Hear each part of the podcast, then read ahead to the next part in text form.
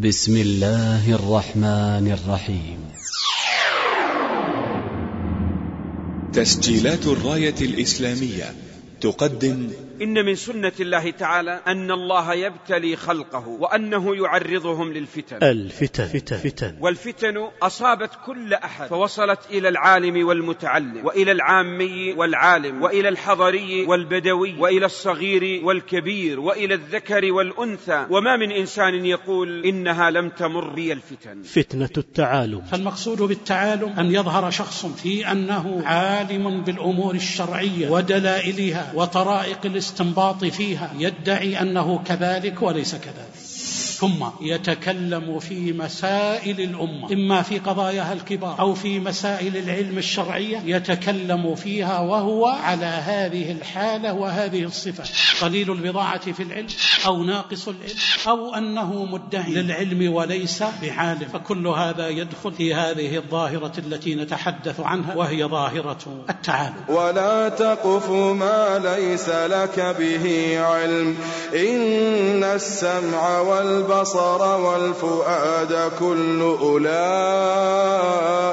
كان عنه مسؤولا. فتنة الدين. أيها المؤمنون إن فتنة الدين تتبدى في مظاهر مختلفة. تجلل أصحابها فيعرفون وتحيط بهم فيتميزون. ويتجلى الفرقان بين المفتونين في دينهم وبين الراسخين الثابتين. الفتن. فلذات الأكباد. يؤتى لهم بتلك القنوات التي على غير حفاظ. الشهوات. ثم يقلب البيت بكامله طرفه على مسلسلة وراقصة وعارية وربما على أمور مفزعة. والشبهات أليس عندنا قنوات للتنصير؟ أليس عندنا قنوات للمذاهب الباطلة المنحرفة الضالة التي تقدح في نبينا صلى الله عليه وسلم وتكفر أصحاب محمد صلى الله عليه وسلم وتعرض كثير من الشبهات التي تزعزع أصول الإيمان والإعتقاد. الفتن. وهناك أسباب تجعل الإنسان يقع في الفتن. من أسباب الوقوع في الفتن الغفلة. الغفلة. عن دين الله. والوقوع. في المعاصي. والضلالات. كذلك الإعجاب. الإعجاب بحضارة الكفار. فتنة المال. فتنة المال. كم من إنسان عنده مال وفير؟ لكن ذلك المال من أسباب شقائه ومن أسباب سوء حاله ومن أسباب عذابه في الدنيا قبل الآخرة. فتنة المال. من المفاهيم السيئة عند الناس فيما يتعلق بالمال؟ النظرة إلى أصحاب الأموال. كنظره أصحاب قارون إليه. من عنده المال فهو الدرجة العليا. ان خطب زوج. وإن جاء في المجلس صدر. حتى ولو كان ما ينفق. وإن تكلم سمع له وأطاع الناس. واعلموا أنما أموالكم وأولادكم فتنة وأن الله عنده أجر عظيم. فإن صحبت الأخيار نلت السعادة بصحبتهم وإن صحبت الأشرار أصابك شيء من شرهم لا محالة. فتنة الأصحاب. وترى يا إخواني المصاحب له تأثير. حتى لو بلغ الإنسان خذوا قاعدة لو بلغ الذروة في العقل وفي العلم تراه إذا جالس بدون احتياطات تأتي المؤثرات. فاطلع فرآه في سواء الجحيم. قال تالله إن كدت لتردين ولولا نعمة ربي لكنت من المحضرين. فعلى من من الله عليه بالإسلام عليه أن يعرف عظم شأن هذه النعمة. الثبات في زمن الفتن. وعليه أن يأخذ بأسباب الثبات. الثبات. على الإسلام. الثبات على الحق. الثبات على الإيمان على الطاعة. الفتن. الفتن. فتن فتن وهم لا يفتنون. مجموعة من المحاضرات العلمية والتي ألقيت بجامع الشيخ سعد بن ظافر آل مفتاح بإسكان طريق الخرج بمدينة الرياض في الفترة من الثاني عشر إلى التاسع والعشرين من شهر جمادى الأولى لعام ألف وأربعمائة واثنان وثلاثين من الهجرة النبوية. ومع المحاضرة الثامنة والتي هي بعنوان أسباب السلامة من الفتن لفضيلة الشيخ الدكتور سعيد ابن علي ابن وهف القحطاني. السلام عليكم ورحمة الله وبركاته. إن الحمد لله نحمده ونستعينه ونعوذ بالله من شرور أنفسنا وسيئات أعمالنا. من يهده الله فلا مضل له ومن يضلل فلا هادي له وأشهد أن لا إله إلا الله وحده لا شريك له وأشهد أن محمدا عبده ورسوله. صلى الله عليه وعلى آله وأصحابه وسلم تسليما كثيرا. أما بعد أشكر الله تعالى أن يسر الوصول إلى هذا المكان وأشكر الإخوان على حرصهم على هذا هذه العناوين المباركة التي أسأل الله تعالى أن يوفقهم للأجر العظيم الذي بينه النبي عليه الصلاة والسلام بقوله من دل على خير فله مثل أجر فاعله ولا شك أن مثل هذه المجالس يحصل الإنسان على الثواب العظيم الذي بينه النبي عليه الصلاة والسلام. ومن هذا الثواب أن النبي عليه الصلاة والسلام كما في الحديث الصحيح الذي رواه البخاري حينما بين الله تعالى عن الملائكة الذين يلتمسون حلق الذكر بينهم النبي عليه الصلاة والسلام ثم يسأل الله تعالى وهو أعلم يسأل الملائكة عن أحوالهم فيبينون بأنهم أتوا يذكرون الله تعالى ويكبرونه ويهللونه ويريدون الجنة ويعوذون به من النار. وفي آخر الحديث يقول الله تعالى أشهدكم بأني قد غفرت له فيقول بعض الملائكة يا ربي فيهم فلان ليس منهم. فيهم فلان ليس منهم وإنما جاء لحاجه فقال الله تعالى وله غفرت هم القوم لا يشقى بهم جليسهم. وهذا يدل على فضل الله تعالى. ويدل والله أعلم على أن النية مطلوبة في كل عمل. ولا يقبل العمل إلا بنية لقول النبي عليه الصلاة والسلام إنما الأعمال بالنيات وإنما لكل امرئ ما نوى إلا حضور حلقات العلم. فالله تعالى أعلم بأن هذا الحديث يخصص النصوص الأخرى وأن من حضر حلقات العلم ودروس العلم حتى ولو لم يرد الاستفادة وإنما أراد شخصا أو أراد حاجة ينتظر ليحصل عليها فالله تعالى يقول وله غفرت هم القوم لا يشقى بهم جليسهم وهذا والله فضل عظيم وثواب كبير. أما موضوع المحاضرة في هذه الليلة كما سمعتم فهي أسباب السلامة من الفتن. يسمع الناس كثيرا الفتن. ما هي الفتن؟ فتنة قد تكون الفتنة مطلوبة ويحبها الناس ويرغبون فيها وقد تكون الفتنة هي ضلالة ويهرب منها الناس. ولهذا بين ابن مسعود رضي الله عنه أنه قال إذا استعاذ أحدكم فليستعذ بالله من مضلات الفتن فإنما منا إلا وقد اشتمل على فتنة.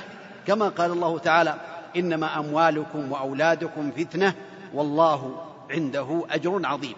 فالفتن على أنواع ولا بد للإنسان أن يفرق بين هذه المعاني. فالفتنة مأخوذة من الفتن وهو إدخال الذهب النار لتظهر جودته من رداءته. هذا باللغة. أما المعاني فقد وردت في القرآن الكريم وفي سنة النبي عليه الصلاة والسلام أكثر من عشرين معنى للفتنة.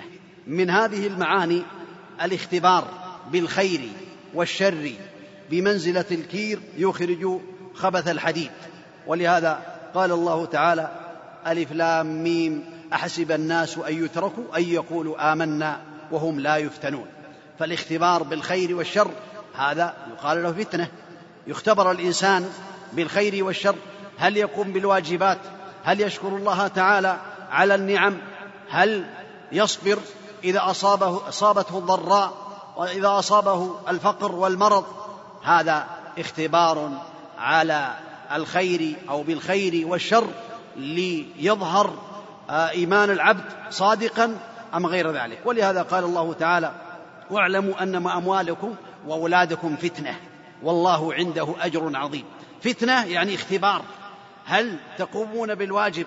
هل تربونهم على طاعة الله؟ هل تمتثلون أمر الله تعالى فيهم؟ وهكذا قال النبي عليه الصلاة والسلام ما من عبد يسترعيه الله على رعية يموت يوم يموت وهو غاش لرعيته إلا حرم الله عليه الجنة. هذا اختبار كون الإنسان يختبر بالأموال والأولاد وغير ذلك. هذا اختبار ليكونوا من الفائزين وليكون من القائمين بالواجب أو غيره. وكذلك من المعاني الشك في الخبر الذي لا يقبل فيه الشك. ولكنكم فتنتم أنفسكم وتربصتم وارتبتم وغرتكم الأماني.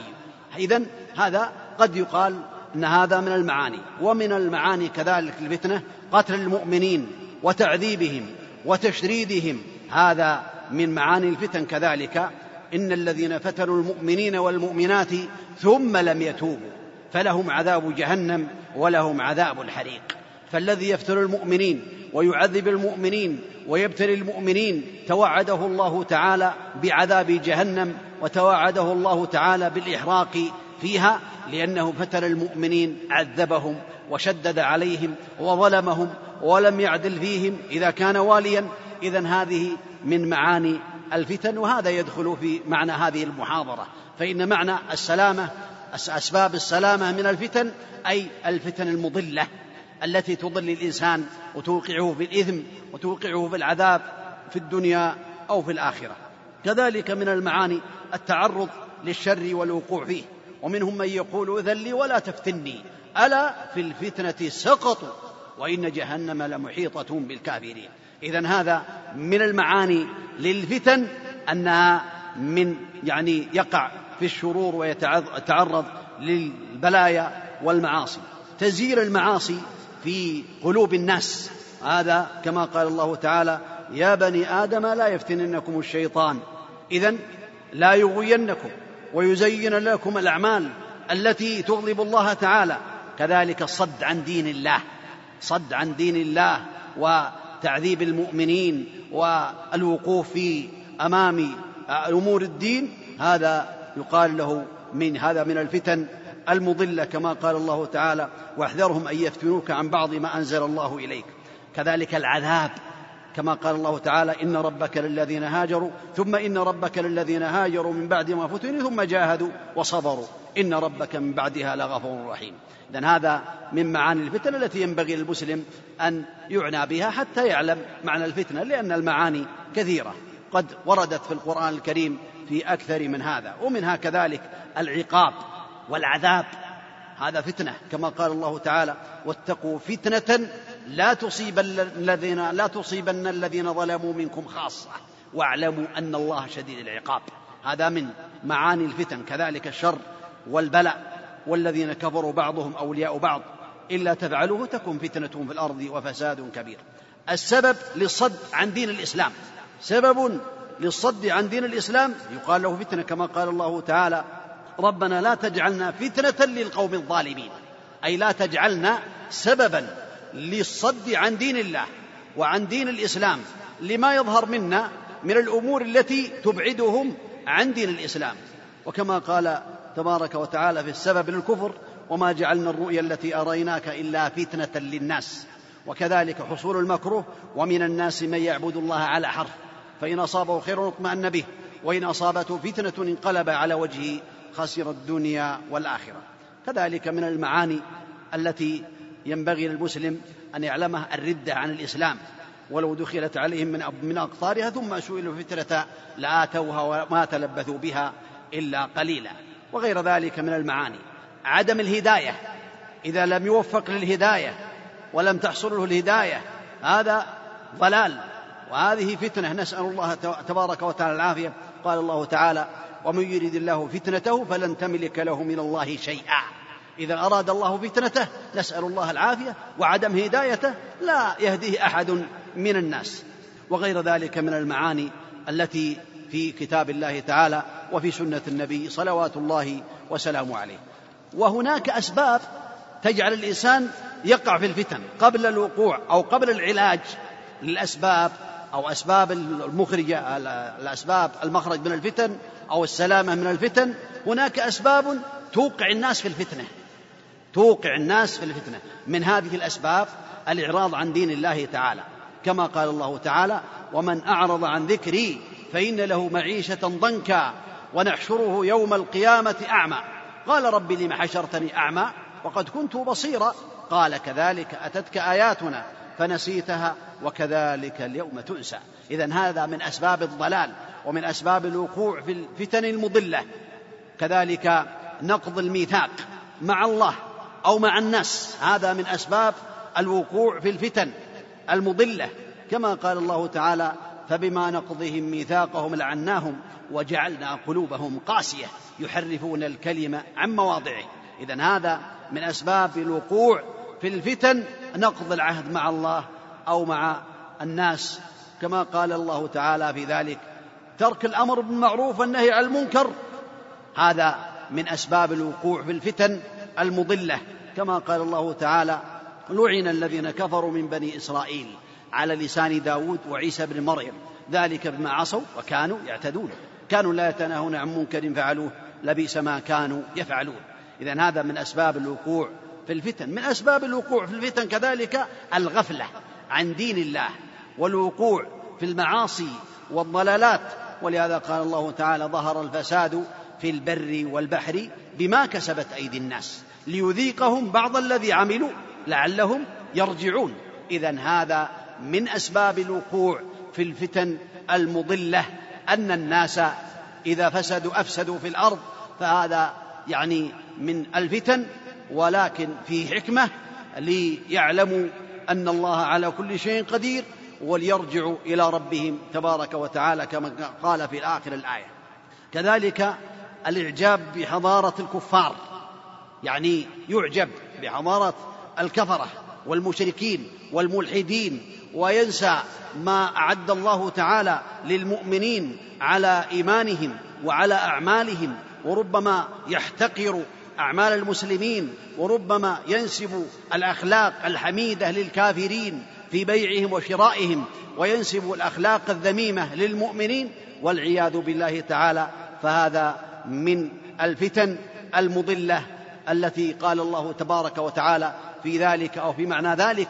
يبين سبحانه وتعالى أن ما كان أو ما عليه الكفار لا ينبغي للمسلم أن يقتدي بهم كما قال الله تعالى يعلمون ظاهرا من الحياة الدنيا وهم عن الآخرة هم غافلون.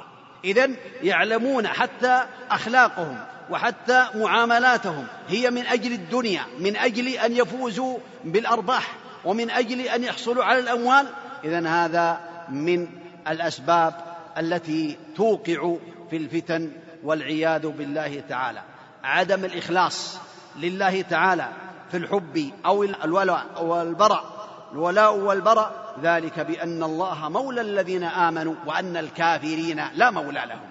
فينبغي للمؤمن أن يكون ولي لله تعالى. ومن أولياء المؤمنين كذلك. يحب لله ويبغض لله ويمنع لله ويعطي لله. كما قال النبي عليه الصلاة والسلام من أحب لله وأبغض لله ومنع لله فقد استكمل الإيمان. اذا هذا يدل على الولاء والبراء. والولاء والبراء هو أوثق عرى الإيمان. أما كون الإنسان يحب الكافرين ويحب أعداء الدين ولا يحب المؤمنين ولا المسلمين فهذا يدل على نقص إيمانه أو يدل على فقده إذا أوغل فيه ووقع فيه. يعني إذا كره المسلمين وأعمال المسلمين وأحب الكافرين والعياذ بالله كما بين النبي صلوات الله وسلامه عليه. سكوت العلماء وأهل الخير وأهل الصلاح عن الإنكار وعن البيان للناس ما ينفعهم في الدنيا والآخرة. هذا من أسباب الوقوع في المضلات الفتن ولهذا بين الله تعالى ذلك. إن الذين يكتمون ما أنزلنا من البينات والهدى من بعد ما بيناه للناس في الكتاب. أولئك يلعنهم الله ويلعنهم اللاعنون نسأل الله العفو والعافية. وقال عليه الصلاة والسلام من رأى منكم منكرا فليغيره بيده فإن لم يستطع فبلسانه فإن لم يستطع فبقلبه. وذلك أضعف الإيمان. ولكن الأمر بالمعروف والنهي عن المنكر كما ذكر ابن القيم رحمه الله تعالى له أربع مراتب. المرتبة الأولى أن يزول المنكر جملة وتفصيلا. يعني عنده يقين أو غالب ظنه أن المنكر يزول كله. هذا يجب الأمر ويجب النهي فيه. ينهى عن المنكر إذا حصل وتيقن ذلك أو غلب على ظنه. الدرجة الثانية أن يقل المنكر. إذا عنده يقين بأن المنكر يقل إذا هذا يجب عليه أن يأمر بالمعروف وينهى عن المنكر إذا قل هذا الشر. الدرجة الثالثة أن يستوي الطرفان. يعني إذا أنكر المنكر يخلفه مثله. قال ابن القيم رحمه الله تعالى وهذا اختلف فيه العلماء رحمهم الله تعالى ولم يجزم بذلك بشيء. ما دام عندك يقين بأنك إذا أنكرت هذا المنكر يخلفه مثله في الدرجة وفي الشر إذا هذا لا توقف ابن القيم رحمه الله تعالى عن الفتوى في هذه المسألة. الدرجة الرابعة أن ينكر المنكر أن ينكر المنكر ويخلفه أنكر منه يخلفه شر منه. فقال ابن القيم رحمه الله تعالى لا يجوز له أن ينكر هذا المنكر. إذا علمت بأنك إذا أنكرت هذا المنكر خلفه شر منه. مثل بعض الناس بعض العلماء إذا رأى مجموعة من الشباب الفاسقين أمام أبواب مدارس البنات أو قريبا من النساء فإذا أنكر عليهم دخلوا داخل المدرسة أو اقتربوا من الشر. إذا هذا الأمر بالمعروف والنهي عن المنكر يسبب الوقوع في أنكر منه. أو إذا علم بأن بعض الناس لو قيل له ابتعد عن أذى المسلمين وعن الوقوع في أعراضهم وعن يعني آه، الوقوع في جراحاتهم فيعلم بأنه إذا قيل له ذلك عاند وقتل. إذا لا ينهى عن المنكر في هذه الحالة. إذا الإنسان لو عرف هذه الدرجات خاصة طلاب العلم لا أستيقن. وهذا الذي يحصل لبعض العلماء رحمهم الله تعالى سواء كانوا من السابقين أو من اللاحقين. إذا رأيت منكرا ولم ينكره عالم من العلماء فاحمله على هذا. احمله على أنه لو أنكر هذا المنكر ربما يقع الناس في شر منه ولكن هذا لا يعرفه إلا العلماء. كما ذكر عن شيخ الإسلام ابن تيمية رحمه الله تعالى أن التتار كانوا يشربون الخمور حينما غزوا المسلمين وقتلوا المسلمين يشربون الخمور فنهى عن نهيهم عن هذا. قالوا اتركوهم لأنهم إذا انتبهوا وتركوا الخمور قتلوا المسلمين دعوهم. يقعون في منكر أنكر من هذا. الخلاصة أن هذا معرفة هذه الدرجات من الأمور التي ينبغي لطالب العلم أن يعنى بها ويستفيد منها. كذلك من الأمور التي توقع الناس في الفتن تلبيس الحق بالباطل من بعض المجرمين ومن بعض العلمانيين ومن بعض الحداثيين ومن بعض الفسقة. كذلك طول الأمل في المعاصي. ومن ذلك نجد أن كثيرا من الناس أو بعض الناس ربما يستصعب ترك المعاصي ويقع فيها ويستصغروها. كذلك من هذه الأمور التذبذب التي توقع في الفتن يتذبذب مرة مستقيما على طاعة الله والأخرى مقصر والثانية يقع في المنكرات والبلايا. هذا من أسباب الوقوع في الفتن المضلة. نسأل الله تعالى السلامة. نسيان ذكر الله تعالى. هذا يسبب الوقوع الفتن كما قال الله تعالى فلما نسوا ما ذكروا به فتحنا عليهم أبواب كل شيء حتى إذا فرحوا بما أوتوا أخذناهم بغتة فإذا هم مبلسون فقطع دابر الذين كفروا. اذا هذا يدل على أن الوقوع في هذه الأمور يوقعه في الفتن والمعاصي.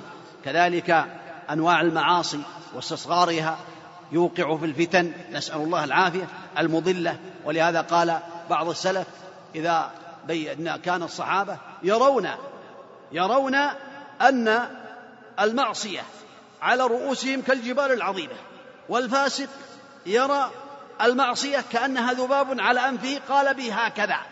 هذا من أسباب الوقوع في الفتن. أما من أسباب أو أسباب السلامة من هذه الفتن فهي كثيرة وقد اختصرتها تقريبا في ستة أنواع فقط وهناك أكثر منها لكن هذا للاختصار. ستة أنواع.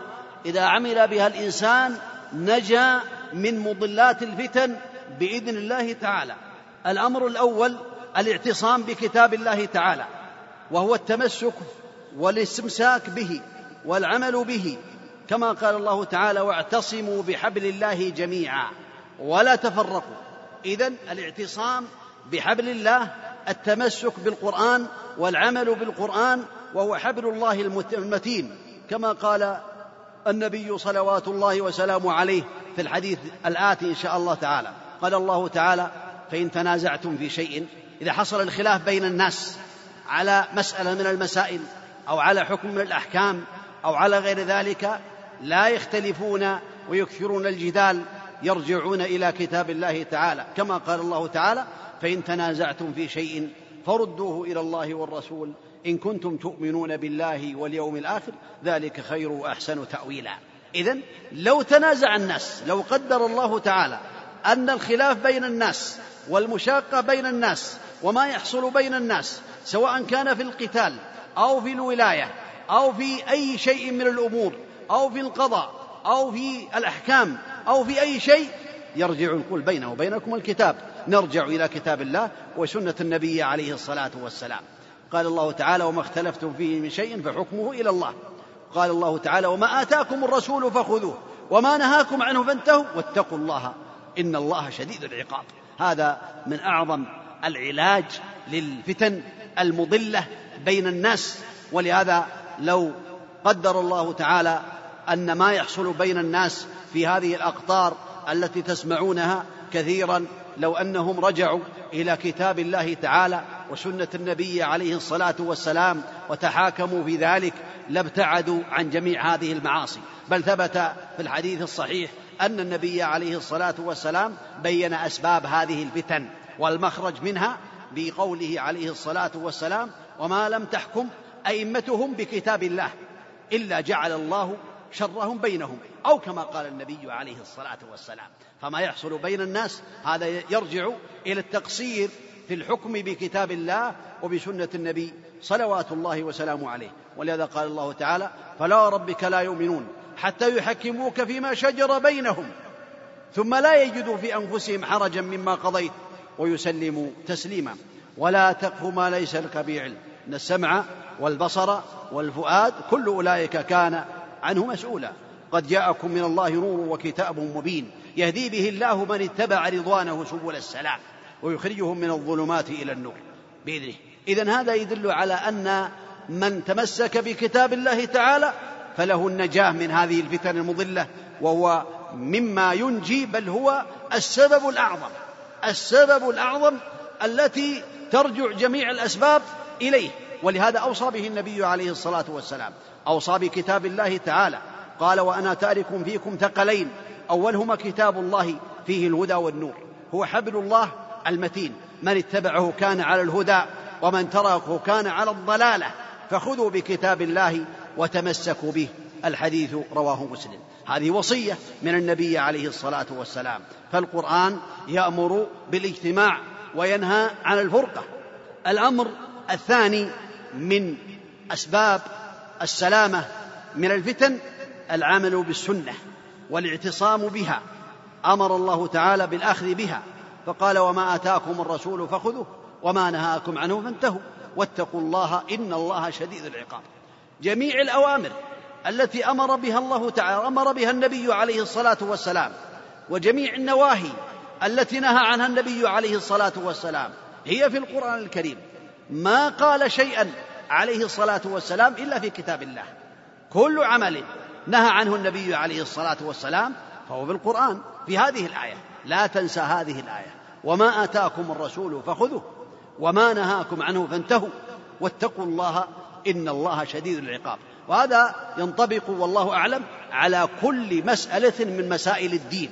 بحيث لو قيل عليك الدليل من كتاب الله وسنة النبي عليه الصلاة والسلام. فيأتي بالدليل من القرآن وما آتاكم الرسول فخذوه. هذا من كلام الله. ويأتي بالدليل من سنة النبي عليه الصلاة والسلام فالله تعالى قد أمر بها. وهذا من الأمور المنجية من الفتن فالله تعالى قد أمر بذلك. كذلك أمر النبي عليه الصلاة والسلام بذلك فقال إن الله يرضى لكم ثلاثا ويكره لكم ثلاثا. يرضى لكم أن تعبدوه ولا تشركوا به شيئا وأن تعتصموا بحبل الله جميعا ولا تفرقوا. ويكره لكم قيل وقال وكثرة السؤال السؤال وإضاعة البال. وقال الله تعالى ومن يشاقق الرسول عليه الصلاة والسلام ويتبع غير سبيل المؤمنين نوله ما تولى ونصله جهنم. اذا هذا من الأمور التي تنجي الناس من الفتن من مضلات الفتن أن يلتزموا بسنة النبي عليه الصلاة والسلام. قال الله تعالى فليحذر الذين يخالفون عن أمره أي عن أمر الرسول عليه الصلاة والسلام أن تصيبهم فتنة أو يصيبهم عذاب أليم. إذا هذا الفتنة هي بترك أمر النبي عليه الصلاة والسلام وبالوقوع في نهيه عليه الصلاة والسلام فليحذر الذين يخالفون عن أمره أن تصيبهم فتنة أو يصيبهم عذاب أليم. وكذلك ثبت عن النبي عليه الصلاة والسلام أنه قال بعثت بين يدي الساعة بالسيف حتى يعبد الله وحده وجعل الذل والصغار على من خالف أمري. قال بعثت بين يدي الساعة بالسيف حتى يعبد الله وحده وجعل رزقي تحت الظل ربحي وجعل الذل والصغار على من خالف أمري. اللهم صل وسلم عليه. لا تظنن بأن من خالف أمر النبي عليه الصلاة والسلام ورأيته يتمتع بالصحة والعافية والأموال والجاه بأنه يستمر على ذلك لأن النبي عليه الصلاة والسلام يقول صلوات الله وسلامه عليه إن الله ليملي للظالم حتى إذا أخذه لم يفلته. قد يبقى أربعين سنة خمسين سنة على الظلم والعدوان والطغيان ثم بعد ذلك أي شيء يأتيه الذل والصغار كما بين النبي عليه الصلاة والسلام وجعل الذل والصغار على من خالف أمري ومن تشبه بقوم فهو منهم تشبه بالكفار تشبه باعداء الدين أو تشبه بالمسلمين أو اقتدى بالنبي عليه الصلاة والسلام. من تشبه بقوم فهو منهم يحشر معهم. جاء رجل إلى النبي عليه الصلاة والسلام وقال يا رسول الله الرجل يحب القوم ولما يلحق بهم؟ قال النبي عليه الصلاة والسلام المرء مع من أحب يوم القيامة. وجاء رجل وقال يا رسول الله فإن أحب الكافرين حشر معهم وإن حشر أحب المؤمنين والنبي عليه الصلاة والسلام حشر معه. قال يا رسول الله متى الساعة؟ فسكت النبي عليه الصلاة والسلام. لا يعلم الساعة عليه الصلاة والسلام. فقال ما أعددت لها؟ قال ما أعددت لها من كثير صلاة ولا صيام ولا صدقة ولكني أحب الله ورسوله. فقال النبي عليه الصلاة والسلام أنت مع من أحببت؟ فقال أنس ما فرحنا يومئذ بشيء فرحنا بهذا الحديث فإني أحب الله وأحب رسوله عليه الصلاة والسلام وأبا بكر وعمر وإني أرجو الله أن يحشرني معهم ولو لم أعمل بأعمالهم. إذا فمن تشبه بقوم فهو منهم كما قال النبي صلوات الله وسلامه عليه. وقال عليه الصلاة والسلام هذا يدل على أن من نجا من الفتن من تمسك بسنة النبي عليه الصلاة والسلام وأمره نجا. قال عليه الصلاة والسلام كل أمتي يدخلون الجنة. إلا من أبى. قالوا يا رسول الله ومن يأبى؟ قال من أطاعني دخل الجنة ومن عصاني فقد أبى. ما يريد ما يريد الجنة. كلهم يدخل الجنة إلا من أبى. قالوا ومن يأبى؟ قال من أطاعني دخل الجنة ومن عصاني فقد أبى. وثبت عن النبي عليه الصلاة والسلام أنه قال من أطاعني دخل الجنة ومن عصاني فقد أبى. في الحديث الآخر وقال عليه الصلاة والسلام في النهي عن ترك السنة عليه الصلاة والسلام. لألفين يعني لأجدن انتبهوا لأجد أحدا. لألفين أحدكم متكئا على أريكته أو على أريكة أي على سرير.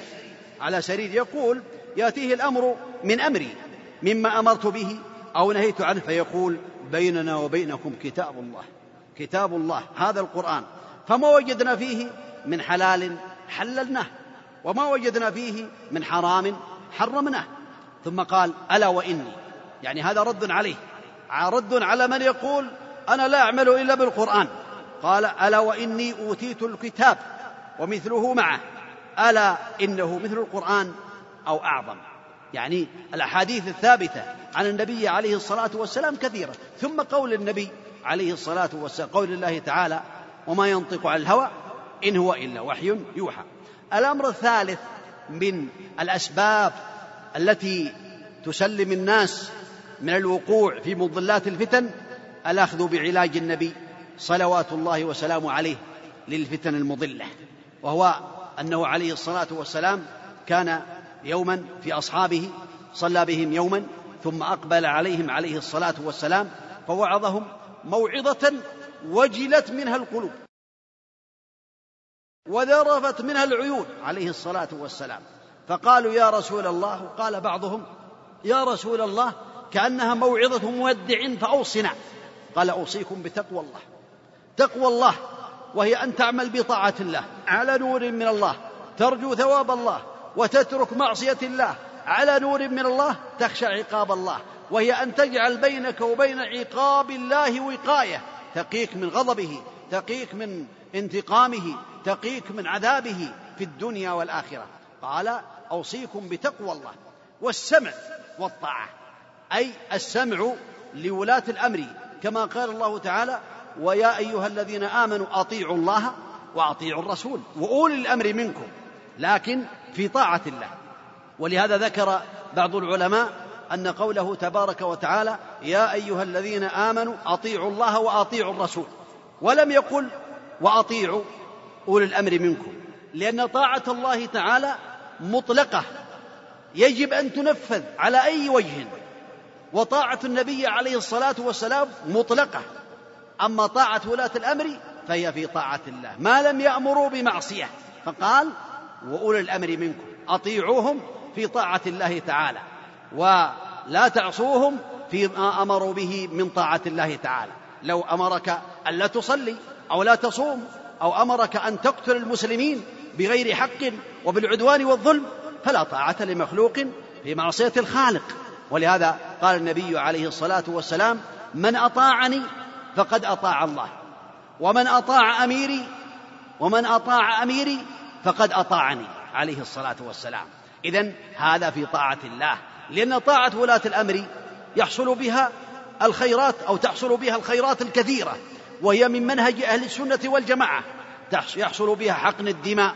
وإيقاف الفتن وحماية الدين وحماية الأعراض وحماية ممتلكات المسلمين وغير ذلك. ولهذا قال البربهاري رحمه الله تعالى إذا رأيت الرجل يدعو للسلطان يدعو للسلطان فاعلم بأنه من أهل السنة.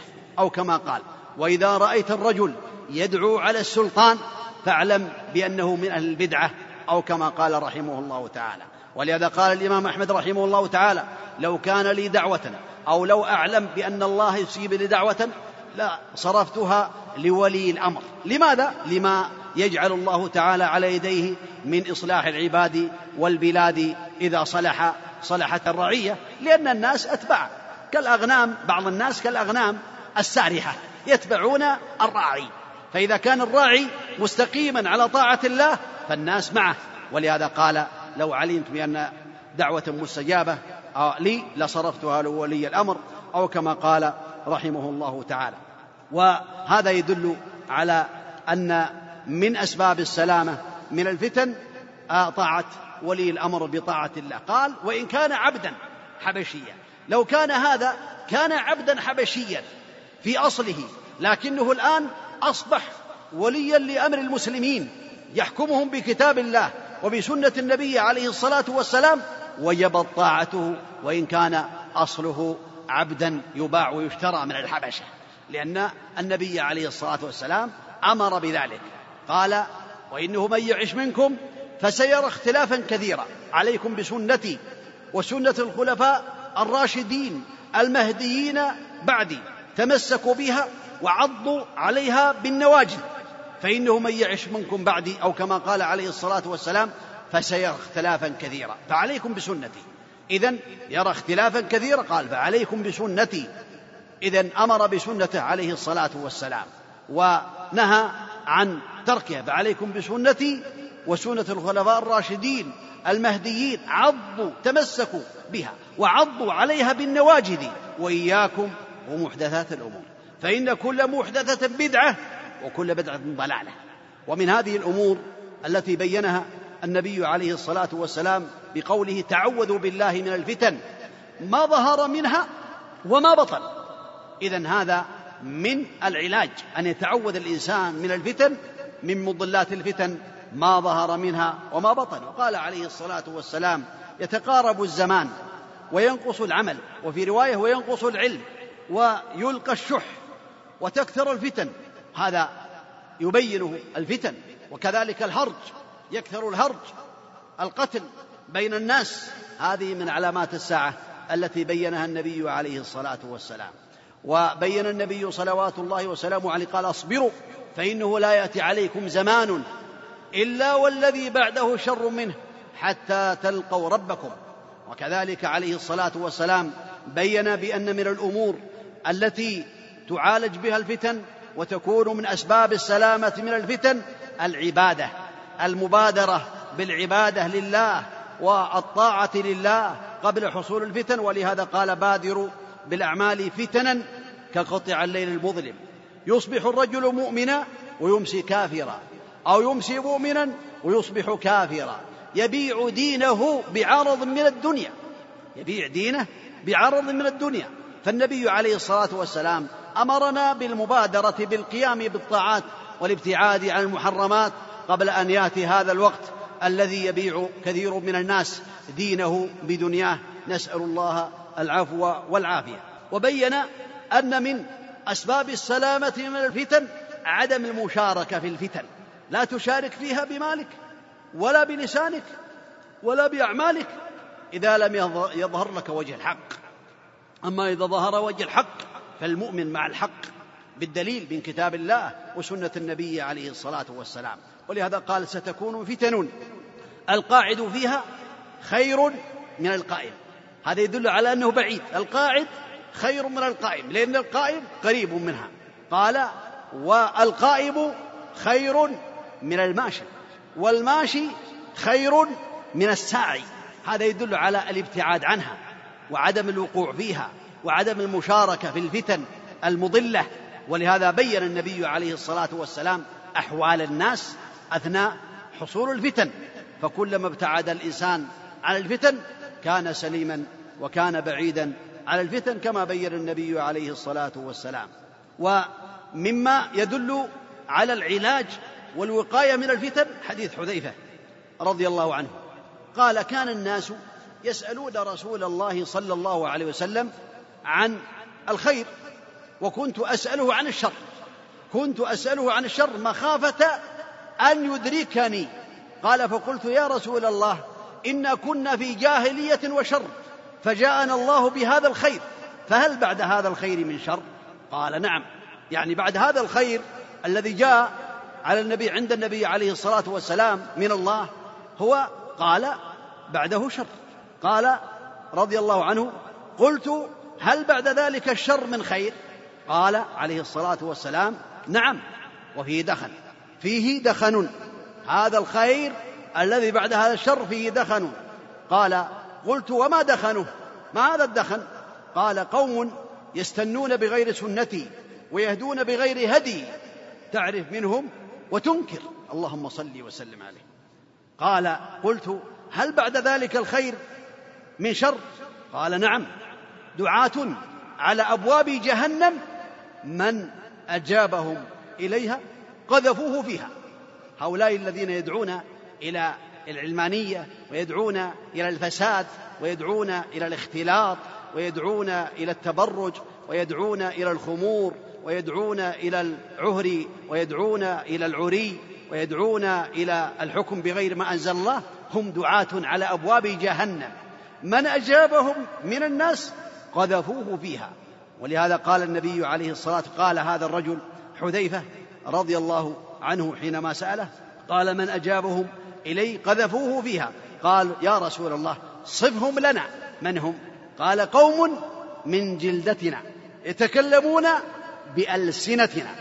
إذا هؤلاء قال من جلدتنا ويتكلمون بألسنتنا. قال قلت يا رسول الله فما ترى إن أدركني ذلك؟ إن أدركت هذا ما ترى.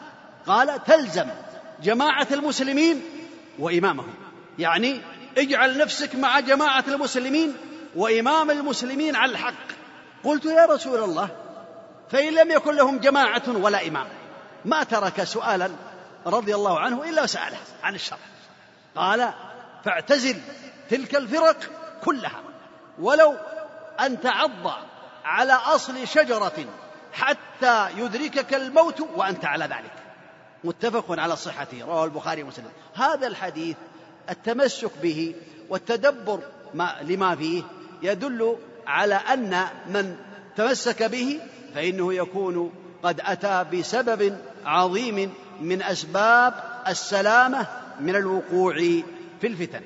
وبين النبي عليه الصلاة والسلام قال افترقت اليهود على إحدى وسبعين فرقة. وافترقت النصارى على اثنتين وسبعين فرقة وستفترق هذه الأمة على ثلاث وسبعين فرقة كلها في النار إلا واحدة. قيل يا رسول الله من هم؟ قال هم من كان مثل ما أنا عليه وأصحابي. إذا من كان مثل ما كان النبي عليه الصلاة والسلام وأصحابه إذا هذا هو الناجي من الوقوع في الفتن الأمة الإسلامية. التي تدعي الإسلام وليست أمة الإجابة وإنما أمة الدعوة. أم وليست أمة الدعوة وإنما أمة الإجابة. كل من يدعي الإسلام ويقول أنا مسلم مسلم يقتسمون إلى ثلاث وسبعين فرقة. كلها في النار إلا واحدة. هم من قال النبي عليه الصلاة والسلام وحددهم. وكل من الناس يقول أنا من أهل السنة. يعني بدون تحديد. فرق مختلفة. حتى الرافض يقول من أهل السنة وفلان يقول من أهل السنة أنا من أهل السنة. إذا ما الضابط لأهل السنة؟ إن كنت صادقا ضبطه النبي عليه الصلاة والسلام وحدده وقال هم من كان على مثل ما أنا عليه وأصحابي. إذا من كان مثل ما كان عليه النبي عليه الصلاة والسلام وأصحابه فهو من أهل السنة. وقال عليه الصلاة والسلام لا تزال طائفة من أمتي قائمة بأمر الله لا يضرهم من خذلهم ولا خالفهم حتى يأتي أمر الله تعالى. الأمر الرابع الالتفاف حول العلماء الراسخين في العلم العالمين بالله تعالى. إذا هذا من الأسباب المنجية من الفتن. كما قال الله تعالى فاسألوا أهل الذكر إن كنتم لا تعلمون إن حصل بين الناس بعض المخالفات أو بعض الأمور أو الدعوة إلى مظاهرات أو الدعوة إلى فساد أو الدعوة إلى قتال يسألون أهل العلم العالمين بالله بكتاب الله وبسنة النبي عليه الصلاة والسلام. قد قال الله تعالى فاسألوا أهل الذكر إن كنتم لا تعلمون وقال النبي صلوات الله وسلامه عليه إن الله لا يقبض العلم انتزاعا ينتزعه من الناس ولكن يقبض العلم بقبض العلماء حتى إذا لم يبق عالما اتخذ الناس رؤوسا جهالا فسئلوا فأفتوا بغير علم فضلوا وأضلوا. إذا هذا يدل على أن من أسباب السلامة من الوقوع في الفتن سؤال أهل العلم العالمين بكتاب الله وبسنة النبي صلوات الله وسلامه عليه. الأمر الخامس من الأسباب التي تعين على السلامة من الفتن التضرع إلى الله تعالى والدعاء له سبحانه وتعالى. وإذا سألك عبادي عني فإني قريب أجيب دعوة الداعي إذا دعان. وقال النبي عليه الصلاة والسلام ما من مسلم يدعو الله بدعوة إلا وأعطاه الله بها إلا أعطاه الله بها إحدى ثلاث. إما أن يعجل له دعوته وإما أن يصرف عنه من الشر مثلها وإما أن تؤخر له إلى يوم القيامة. هذا يدل على أن الدعاء يعني من أعظم الأمور السلامة. ولهذا كان النبي عليه الصلاة والسلام يستعيذ بالله من الفتن ما ظهر منها وما بطن عليه الصلاة والسلام. الأمر السادس والأخير في هذه الكلمة المراقبة لله في السر والعلن. إذا أراد الإنسان أن يعلم يعمل عملا فعليه أن ينظر هل هذا العمل يرضي الله؟ هل هذا العمل يقربه من الله؟ هل هذا العمل يرفع منزلة عند الله؟ هل هذا العمل يزيد في حسناته؟ هل هذا العمل يجعله سعيدا في الدنيا والآخرة؟ أم هذا العمل شر له في الدنيا والآخرة وأسباب الضلال له ولغيره؟ فلا بد من المراقبة لله تعالى فإذا راقب الله وطمع فيما عند الله تعالى سلم من هذا ومن يتق الله يجعل له مخرجا ويرزقه من حيث لا يحتسب. أسأل الله تعالى بأسماء الحسنى وصفات العلى أن يجعلني وإياكم من الذين يستمعون القول فيتبعون أحسنه. إنه ولي ذلك والقادر عليه. وصلى الله وسلم وبارك على نبينا محمد وعلى آله وأصحابه أجمعين. جزا الله شيخنا على ما قدم ونسأل الله ونسأل الله سبحانه وتعالى أن يجعل ما قدمه في ميزان حسناته وأن يرفع قدره في الدنيا والآخرة. ونستأذن شيخنا في استعراض بعض الأسئلة. هذا سائل يقول يأتي مندوب البنك إلى العميل ويوقع على عقد بيع السلعة ثم يوقع على على توكيل شركة توريدات لتبيع السلعة وبعد أيام يضع البنك المبلغ في حسابه دون أن يرى أو يستلم السلعة فهل هذا التورق جائز؟ الله يقول فإن تنازعتم في شيء فردوه إلى الله والرسول إن كنتم تؤمنون بالله واليوم الآخر والنبي عليه الصلاة والسلام يقول في هذا نهى عليه الصلاة والسلام عن بيع السلعة حتى يحوز التجار إلى رحالهم. إذا اشتريت لك سلعة هذا بالمشاهدة. اشتريت سلعة سيارة في معرض هذا مثال. ثم أردت أن تبيع هذه السيارة في مكانها. إذا هذا لا يجوز لأنك لم تنقلها إلى رحالك أو تنقلها إلى مكان آخر. فلا بد أن تنقلها إلى مكان آخر. الأمر الثاني أنه لا يبيع ما ليس عنده. بعض الناس يكتب العقود وأني سنبيعك سيارة ثم يمسكه ويأخذ عليه عربون كما يقولون. أولا يقبضه فإذا أثبته ذهب يشتري السلعة. ها؟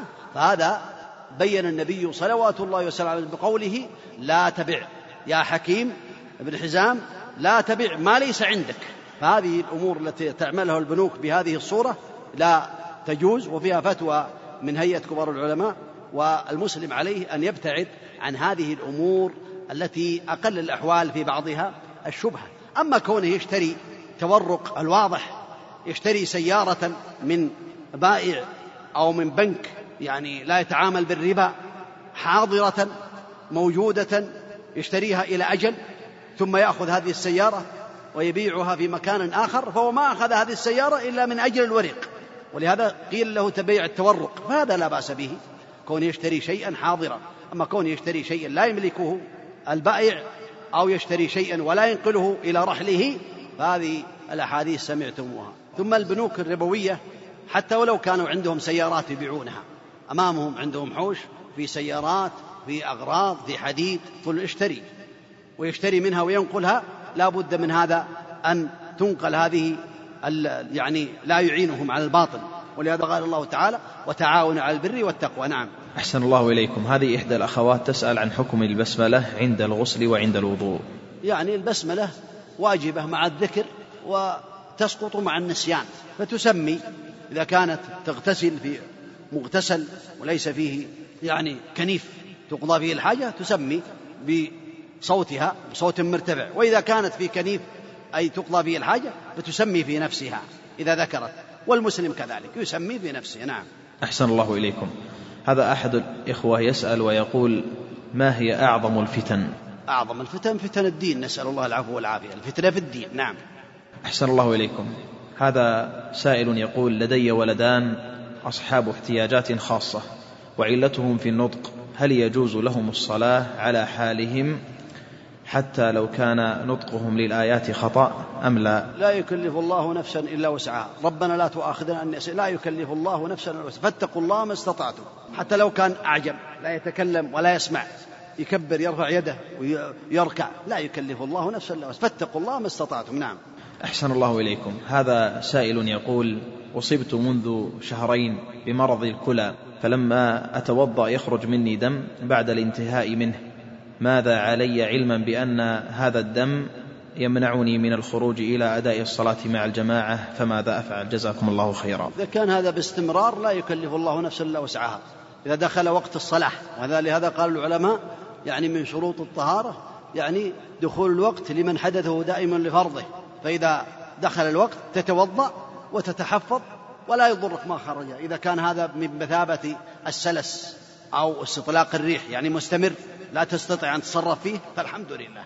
لا يكلف الله نفسا إلا وسعها. تنتظر حتى يدخل وقت الصلاة ثم تتوضأ وتتحفظ حتى لا يعني تلوث الثياب والمسجد. وصلي مع المسلمين وصلي من النوافل ما شئت إلى الفريضة الأخرى إلا أن يأتي ناقض آخر. فإذا أتى ناقض آخر تتوضأ للناقض الآخر. أما هذا تصلي به الفرض والنوافل إلى الفرض الآخر. نعم. أحسن الله إليكم. هذا سائل يقول علي قضاء من شهر رمضان ولا أستطيع القضاء لأن صحتي لا تسمح لي بذلك فماذا أفعل؟ أفتوني مأجورين. إذا كان قرر الطبيب بأن المسلم الثقة أن هذا المرض يعني لا يرجى برؤه وأنه مستمر معك فلا يكلف الله نفسا إلا وسعها. تطعم عن كل يوم مسكينا إذا كنت لا يرجى برء المرض. أما إذا كان يرجى برؤه فينتظر حتى يشفى ثم يقضي الأيام. نعم. أحسن الله إليكم. هذه إحدى الأخوات تسأل وتقول ما هو اللبس الشرعي في قصور الأفراح؟ لأن بعض النساء تكشف الظهر والصدر وقد أبتلين بلبس القصير فهل من توجيه نحو ذلك؟ اللباس الشرعي للمرأة أن تتغطى إذا كانت أمام الرجال الأجانب ولا يبدو منها شيء إلا عينها. إذا كانت يعني تلبس النقاب العين فقط. أما إذا كانت تلبس يعني الغطاء الذي يسمى الغطوة أو غير ذلك كما فعل الصحابة في زمن النبي عليه الصلاة والسلام الصحابيات. أما عورة المرأة أمام النساء وأمام الرجال الأجانب فذكر العلماء رحمهم الله تعالى أنها ما تدعو الحاجة إليه والمهنة يعني العمل فالرأس والكفان والقدمان. وإذا احتاجت إلى كشف الساعد أمام النساء ساعد أو القدم أو الساق التي إذا عملت يعني يعوقها اللباس فلا بأس. أمام الرجال المحارم وأمام النساء. أما كونها تبدي صدرها أمام النساء وعنقها وساقيها وربما تلبس الضيق فهذه تدخل في قول النبي عليه الصلاة والسلام في الحديث الصحيح صنفان من أهل النار لم أراهما. نساء كاسيات عاريات مائلات مميلات رؤوسهن كأسنمة البخت. لا يدخلن الجنة ولا يجدن ريحها. إذا كاسيات أي بالثياب. لكنها عارية لأنها ضيقة. بعض النساء لا تستطيع أن تلبس الواسع. لابد أن تلبس ضيقا حتى يبين عورتها. من الأمام ومن الخلف. نسأل الله العفو والعافية. ويبين حجم العورة. هذه فتنة. هذا عذاب. هذا مرض. هذه كبيرة من كبائر الذنوب. والعياذ بالله. أو عارية. كاسيات عارية. لأنها شفافة. تلبس الملابس الشفافة. أو كاسية عارية. لأنها قصيرة. عليها ثياب لكنها قصيرة. فهي كذلك. فعلى المرأة أن تتقي الله تعالى. لا يجوز إبداء شيء من جسد المرأة أمام الرجال المحارم والنساء إلا ما تدعو الحاجة إليه كالوجه والرأس والكفين أو الساعدين عند الحاجة والقدمين. أما أمام المحا غير المحارم فلا يبدو منها شيء كما قال النبي عليه الصلاة والسلام المرأة عورة. نسأل الله العفو والعافية في الدنيا والآخرة. وقد وقع في هذا كثير ممن حتى ممن يدعون العلم. وممن يدعون دراسة القرآن وتعليم القرآن. ربما بلغني أن بعض الناس تعلم القرآن ولكنها تأتي بلباس لا يعني يسترها. وبعض المديرات بعض المدرسات بلغني في بعض المناطق جزاها الله خيرا ورفع منزلتها. تأمر المدرسات بالالتزام بال بالتستر.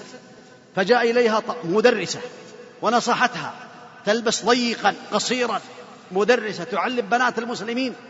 يوم من الأيام وقفت عند الباب وقالت والله لا تدخل المدرسة. ارجعي. فرجعت حتى لبست ثوبا فضفاضا واسعا طويلا. ثم فالأمر بالمعروف والنهي عن المنكر بين المدرسات وبين من أعطاهن الله تعالى الولاية كالمديرة أو المساعدة أو غير ذلك أو صاحبة الحفل. إذا كان هناك امرأة صالحة والحفل لأهلها وأهل بيتها تقف على الباب أو يعلن بأنه لا يدخل امرأة متعرية أمامنا وإنما ترجع إلى بيتها. نسأل الله لنا ولكم العفو والعافية. نعم. أحسن الله إليكم. هذا سائل يقول ابتلي بعض الشباب بالتشبه بالكفار فيلبسون الملابس الرياضية التي عليها أسماء وأرقام اللاعبين الكفرة فهل من توجيه نحو ذلك أثابكم الله؟ ما عندي زيادة. على كلام النبي عليه الصلاة والسلام حينما سمعتموه. يقول وجعل الذل والصغار على من خالف أمري ومن تشبه بقوم فهو منهم.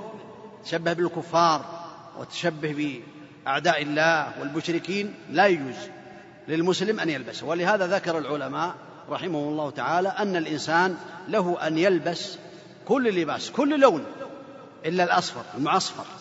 حتى الأحمر والأسود والأبيض إلا الأصفر المعصفر وما فيه تشبه بالكفار أو المشركين أو بالنساء.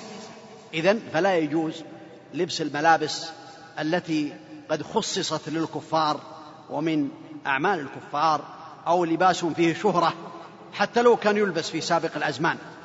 ثم يلبسه في هذا الوقت من أجل يعني آه، إظهار الفخر وإظهار الشهرة بين الناس حتى يشير الناس إليه بالبنان. ولهذا ثبت عن النبي عليه الصلاة والسلام أنه من ثبت من لبس لباس شهرة لم ينظر الله إليه يوم القيامة نسأل الله العافية. فلا يلبس المسلم لباس الكفار المخصص للكفار. نعم. أحسن الله إليكم. هذا سائل يسأل عن حكم لعبة البلوت ما يسمى بالبلوت؟ البلوت هذا اللي يسمونه الورق يعني أفتى العلماء رحمهم الله تعالى منهم سماحة شيخنا بن باز أنه من لهو الحديث وأنه لا يجوز على أي وجه من الوجوه حتى لو لم يحصل فيه يعني شيء.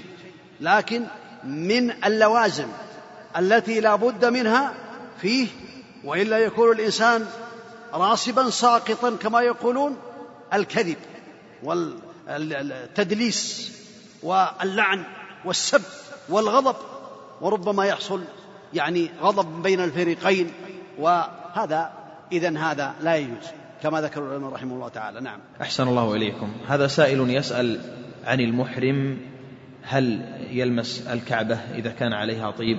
لا بأس أن يلبس الكعبة هو ما هو ليس مسؤول يعني.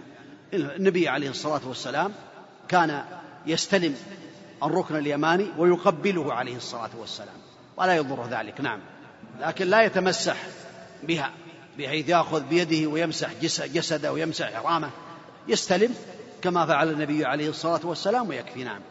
أحسن الله إليكم. هذا سائل يقول كيف أكسب محبة الرسول صلى الله عليه وسلم؟ كيف أكسب محبة الرسول صلى الله عليه وسلم؟ تكسب محبة النبي عليه الصلاة والسلام يعني كيف تحصل على محبة النبي؟ كيف تحب النبي عليه الصلاة والسلام؟ يقول الله تعالى قل إن كنتم تحبون الله. فاتبعوني يحببكم الله ويغفر لكم ذنوبكم. تكسب محبة النبي أي أنت تحب النبي عليه الصلاة والسلام إذا اتبعته عليه الصلاة والسلام والتزمت بهديه صلوات الله وسلامه عليه وأطعت الله تبارك وتعالى واقتديت به كسبت محبته عليه الصلاة والسلام يعني أنت تحبه. ولهذا قال النبي عليه الصلاة والسلام وتكسب محبته كذلك بالمعرفة الأحاديث. التي وردت في ذلك منها قوله عليه الصلاة والسلام لا يؤمن أحدكم حتى أكون أحب إليه من ولده ووالده والناس أجمعين. اللهم صل وسلم عليه. فانظر إلى عملك. إذا أردت أن تحب النبي فلا تقدم عليه محبة أحد من الناس أي تطيع أحدا من الناس في معصية النبي.